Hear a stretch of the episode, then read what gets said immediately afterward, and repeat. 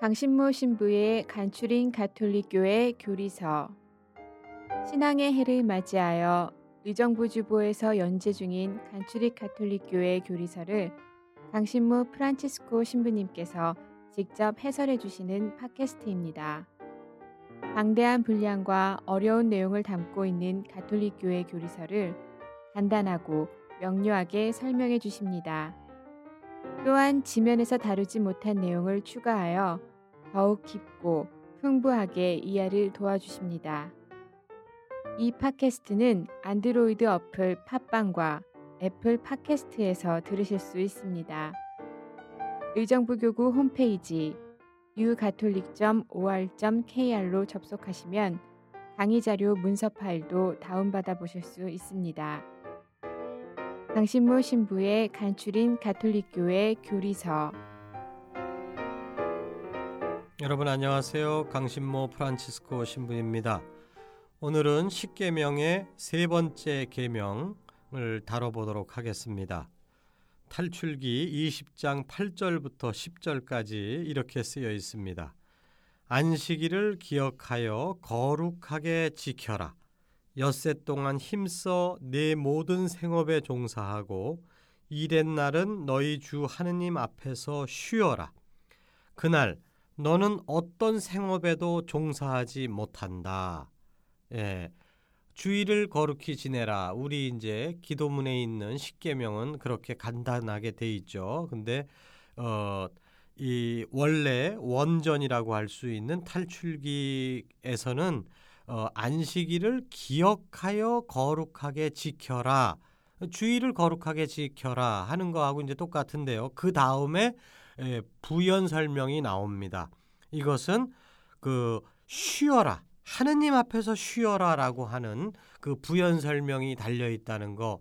요 점을 우리가 좀 오늘 이 시간에 좀 깊이 좀 생각을 해 봤으면 좋겠어요. 어, 우리가 주의를 지켜야 된다.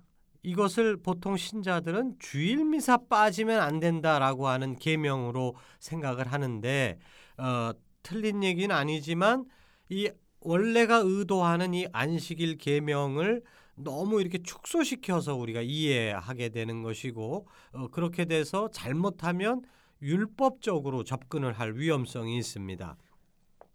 그런데 원래적인 셋째 계명의 핵심은 안식일이라고 하는 이 말 자체에서 알 수 있듯이 쉬어라에 있습니다.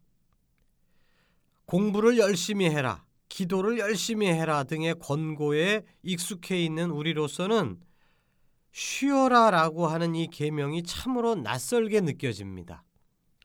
그런데 이것이 셋째 계명의 독특함이고 어, 이 셋째 계명 안에 담겨 있는 깊은 영성이에요. 이거를 우리가 참 깊이 잘 이해할 수 있다면 우리의 신앙생활이 굉장히 달라질 겁니다. 어, 많은 분들이 신앙생활을 하면서 어, 기쁘다, 참 좋다, 뭐 이런 얘기들을 하시지만 어, 또 한편으로는 부담스럽다, 어, 힘들다, 뭐 이런 얘기도 많이 하셔요. 그 여러 가지 이유가 있겠지만 그 중에 하나는 우리가 신앙생활도 우리가 땅 파서 일하는 어, 경제 성장 빨리 하자, 뭐 공부해서 뭐 어, 어, 1등급 올리자 하는 식의 어떤 그런 그 해치우는 목표 달성하는 그런 식으로 우리가 신앙생활을 접근하는 건 아닌가. 신앙생활 안에 하느님 앞에서 쉰다고 하는 이것이 우리가 제대로 묵상이 돼야만 신앙생활 안에서 우리는 큰 위로와 힘을 얻어낼 수가 있는 것입니다. 십계명은 이스라엘 백성이 이집트 종살이로부터 기적적으로 탈출한 출애굽 사건을 배경으로 해야만 제대로 이해될 수가 있습니다. 십계명 전체가 어, 십계명을 왜 지켜야 되느냐?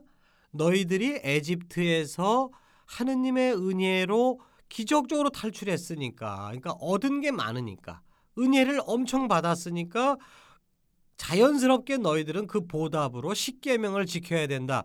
이, 런 맥락에서 십계명이 이해되어야 된다는 것이죠. 그런데 셋째 계명은 특별히 더 그래요.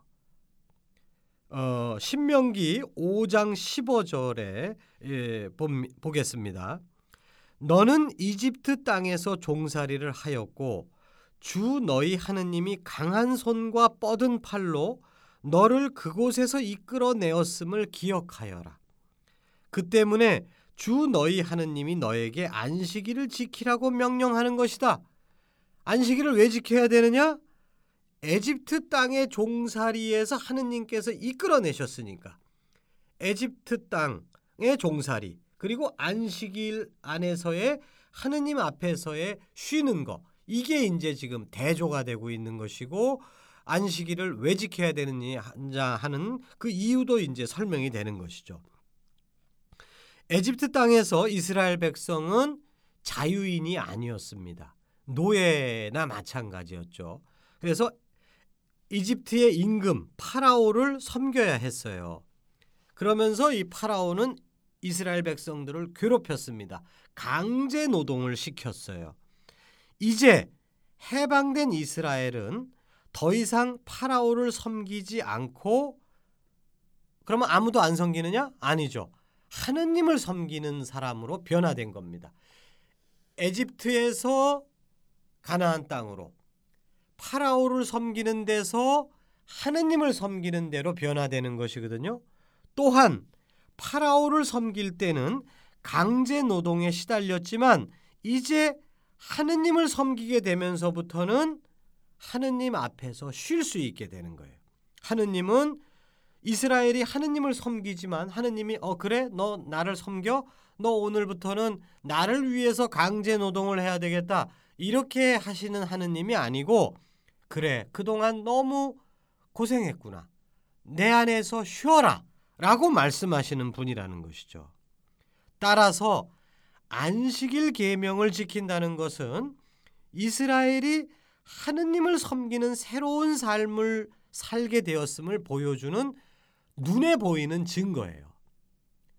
나 오늘부터 하느님 섬기게 됐어. 어, 말로만 하는 건 좀 부족하죠. 이것이 뭔가 행실로 드러나야 되는데 그게 안식일을 지킴으로써 나는 다른 사람이 됐습니다. 하는 것을 보여줄 수 있다는 것이죠. 쉬는 게 뭐가 힘들까? 라고 생각하는 사람들이 많습니다. 그러나 쉬는 거 이거 정말 힘들어요. 일하는 것보다 더 힘든 게 쉬는 겁니다. 제가 전에 시장 사목을 한 적이 있는데 그 어떤 분이 그 시장도 일주일에 하루씩은 시장이 쉽니다. 어, 자기만 쉬면은 옆 옆집만 장사 잘 될까봐 서로가 못 쉬어요. 그러니까 나중에 이러다 우리 다 죽겠다. 우리 같이 협약을 맺자. 그래갖고 상인들이 어, 같이 쉬기로 이제 결정을 한 겁니다. 그래서 쉬는 날이 있어요. 근데 안 쉬는 사람들도 있습니다. 그 중에 몇 사람이. 그 중에 한 분이 신자였어요. 그래갖고 이제 제가 가서 좀 쉬라고 그 이렇게 맨날 일하면 어떡하냐고 이제 그랬더니 신부님 저 못 쉬겠어요 그러는 거예요. 30년 동안 단 하루도 가게 문을 닫아본 적이 없대요. 불안해서 못 쉬겠대요. 그리고 집에 있으면 바보가 된 것 같다는 거예요. 멍하니 있고 뭘 어떻게 해야 될지도 모르겠고 그러니 집에 있어도 마음이 쉬지를 못하니까 그냥 나와서 문 열고 앉아 있다는 겁니다. 주변 상인들의 욕을 먹어가면서까지. 이거는 이 사람은 정말 쉬는 법을 전혀 못 배웠기 때문에 안타까운 일이에요. 그러니까 쉬는 일이 이게 쉬운 일이 아닙니다. 에집트에서 강제 노동을 할 때는 아우 나 좀 쉬었으면 좋겠다. 분명히 그런 꿈을 꿨을 거예요. 이스라엘 사람들이. 그러나 막상 자유인이 되었을 때 사람들은 스스로의 욕심에 의해서 새로운 종살이에 빠져들기가 쉽습니다. 실제로 이스라엘 백성은 이제 광야로 이제 나왔죠. 광야로 나왔는데 이제 먹을 게 없는 거예요. 그랬더니 어 먹을 게 없다 막 불평을 했더니 하느님께서 만나를 내려 주셨어요. 만나와 메추라기를 내려 주셨는데 만나가 일주일에 6일만 내려옵니다. 그리고 일곱째 날, 즉 안식일에는 만나가 안 내려와요. 그러면 안식일에는 뭐 굶으란 얘기냐? 아니죠. 그 여섯째 날에 두 배로 만나가 내려오는 거예요. 그래서 이제 이틀치를 그날 걷어서 안식일 날은 쉬면서 식은 밥 먹는 거죠. 걷어놓은 거. 이래서 죽지는 않아요. 그러니까 그렇게 사는 거예요. 그런데 그러니까 그러면서 이제 먹는 것까지 다 해결해 주시니까 일곱째 날에는 쉬어라 이렇게 명령을 내렸는데 몇몇 사람들이 못 쉽니다. 그래서 안식일이 되는데도 만나 어디 안 떨어졌나 하고 또 나가는 거예요. 나갔다가 이제 걸려서 이제 벌을 받죠. 그리고 그 또 그날치만 그 모아놓으라고 그랬더니 그날치만 모으질 못하고 막 두 배, 세 배로 걷어놔요. 그 다음 날 안 오면 어떡하나. 만나가 안 내려오면. 근데 이제 다 썩어버렸다고 이제 그런 얘기가 나오죠. 그러니까 우리가 못 쉬는 거예요. 불안해서. 이거 굉장한 믿음이 있지 않는 이상 이거 쉬지 못합니다. 우리들. 요한 바오로 이세 교황님은 회칙 노동하는 인간에서 노동의 이중성에 대해서 말씀을 하셨어요. 인간의 노동은 참으로 고귀한 것이고 인간은 노동을 통해서 발전한다고 노동의 긍정적 측면을 칭송하셨지만 동시에 인간은 노동에 얽매여서 더 일해서 더 많이 가져야 한다. 이제 이런 식의 생각에 얽매여서 자기 자신을 잃어버릴 위험성도 있음을 경고하셨습니다. 특히 한국 사회는 경제 개발이 최고의 목적이 되어버렸고 더 열심히 일해야만 한다는 강박관념에 시달리고 있어요. 유치원생들부터 공부해라 공부해라 더 더 해야 된다 더 해야 된다 뭐 고등학생들은 뭐 어?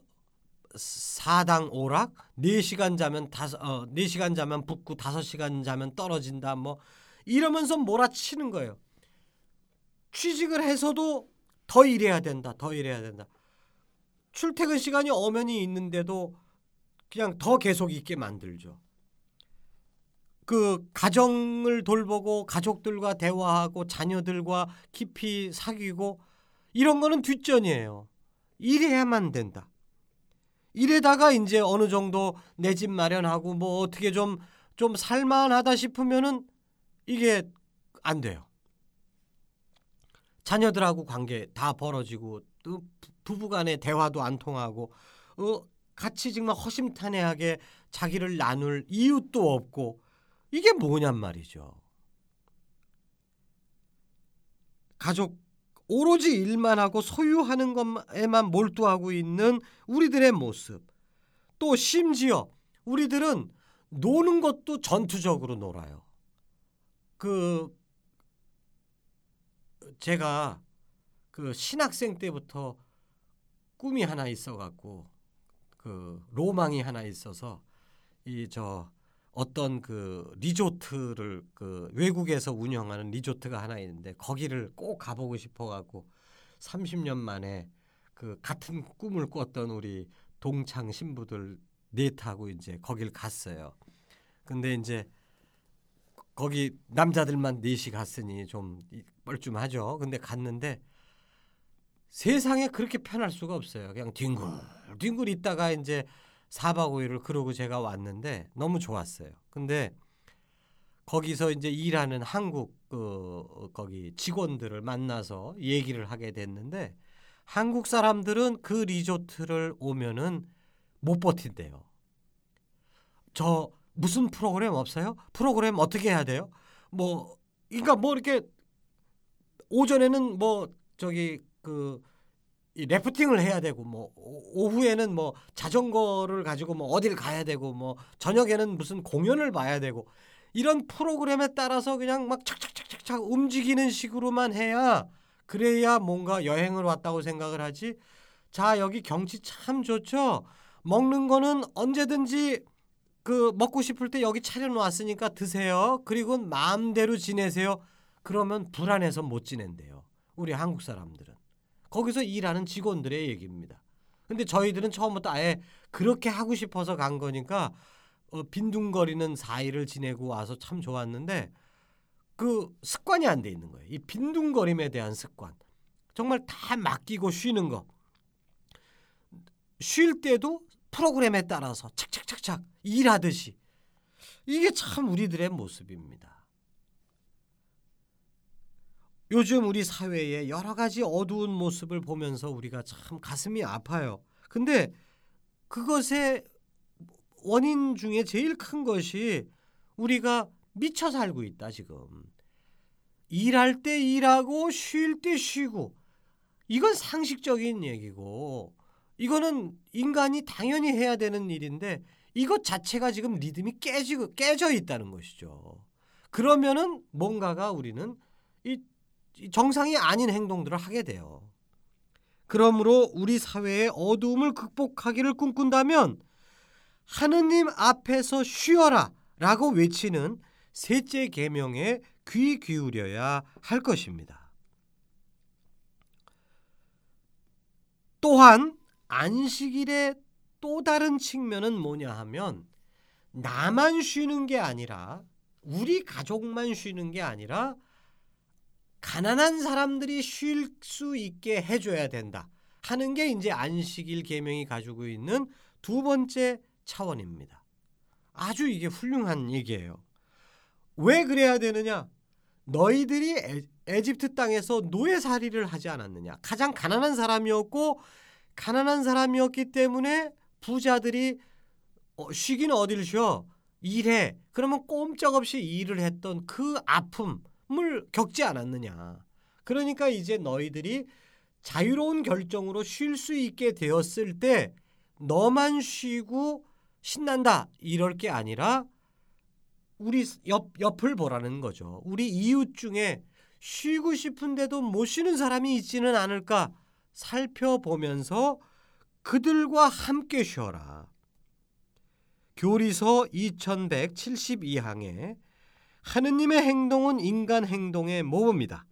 하느님께서 이렛날 쉬시며 숨을 돌리셨으니 인간도 역시 쉬어야 하고 다른 사람들, 특히 가난한 사람들도 숨을 돌리게 해 주어야 한다. 안식일은 사람들이 일상의 일을 멈추고 쉬는 날이다. 이 날은 일의 속박과 돈에 대한 숭배에 대항하는 날이다.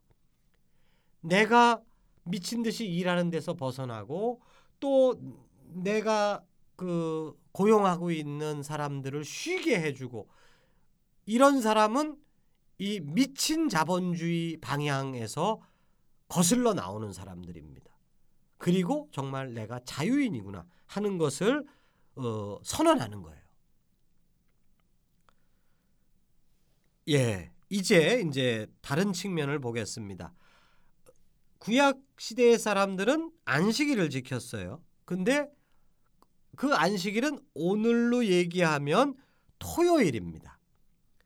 그래서 구약 성경에 써 있는 대로 토요일 날 쉬어야 된다라고 주장하는 개신교 한 분파가 어, 제7일 안식일 교회예요. 그래서 거기는 토요일 날 쉬죠.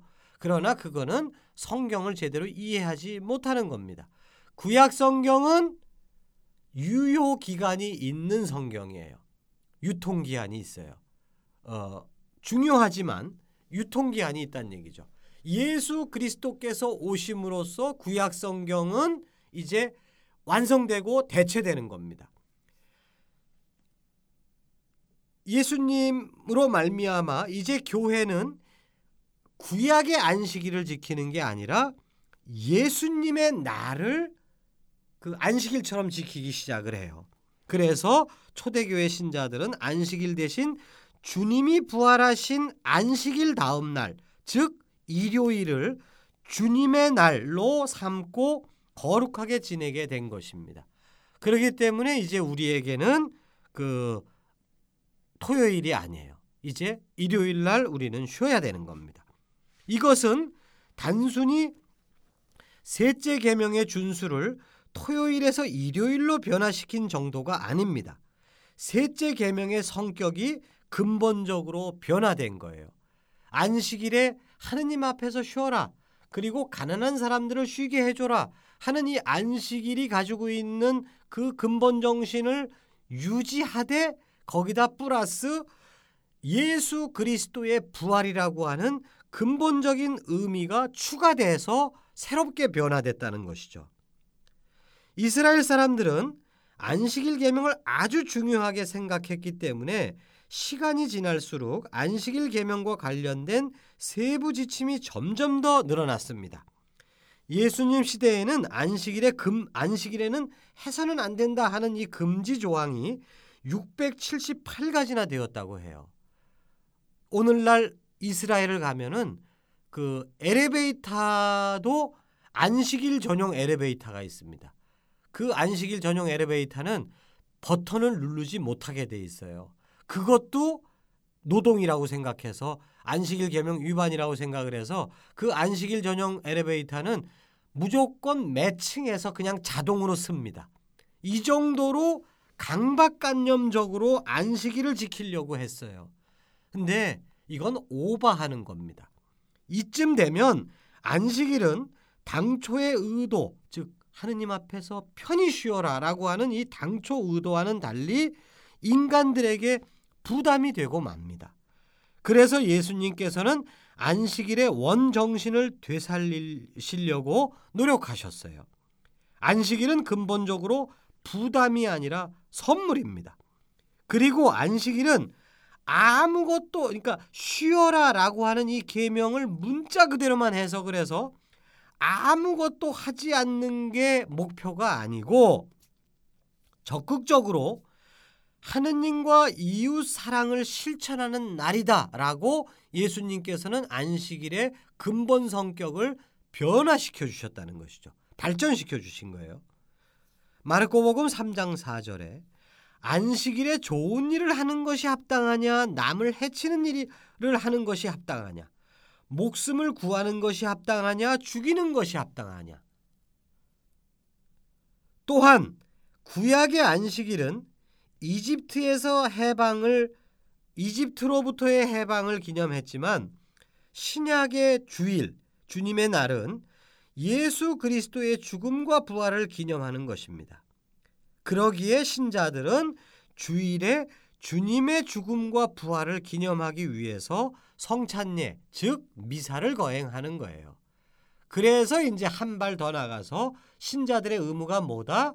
주일 미사 참례하는 거다. 이런 이제 마지막 결론으로 끝나는 거지만 그러나 그 한 시간짜리 주일 미사만 딸랑 하고서 나는 안식일의 정신, 주님의 날의 정신을 다 내가 지켰다라고 생각하는 것은 형식적인 겁니다. 우리 기도문에 나오는 주일을 거룩히 지내라 하는 이 계명은 주일 미사 참례해라라는 계명으로만 이해하면 협소해져요.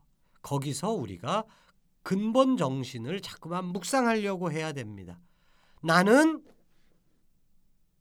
세속적 욕심으로부터 내가 빠져나오려고 노력하는 사람이냐 이거를 묵상하는 게 첫 번째 묵상 과제예요. 이 주일에 안식일의 근본 정신. 그래서 정말 가족과 함께 이웃과 함께 그 내가 인격적으로 나눔을 하고 쉬고 하는 그런 날인가 내가 그걸 지키고 있는가 이거를 따져야 됩니다. 물론 사회 환경이 호락호락하게 사람들에게 그렇게 어, 허락하지 않는다는 것도 엄연한 현실이지만 우리 중에 그 어느 정도 경제적인 안정이 있는 사람들은 쉬려고 마음 먹으면 쉴 수 있거든요. 그리고 또 가난한 사람들을 쉬게 해줄 수도 있어요. 그러니까 중산층들이 의무감을 가지고 먼저 쉬고 남을 쉬게 해주는 일을 해야 되는 거죠. 그리고 또한 내가 정말 주님의 부활을 생각하면서 하느님 사랑과 이웃 사랑으로 이 날을 보내고 있는가? 이거를 또 물어봐야 되는 것이죠. 그래서 주의를 지켰느냐 못 지켰느냐, 미사를 참석했느냐 못 참석했느냐, 너무 여기에만 덜덜 매고 그렇게 우리를 협소한 사람으로 만들지 말았으면 좋겠습니다. 여러분 그잘 들어주셔서 감사드립니다.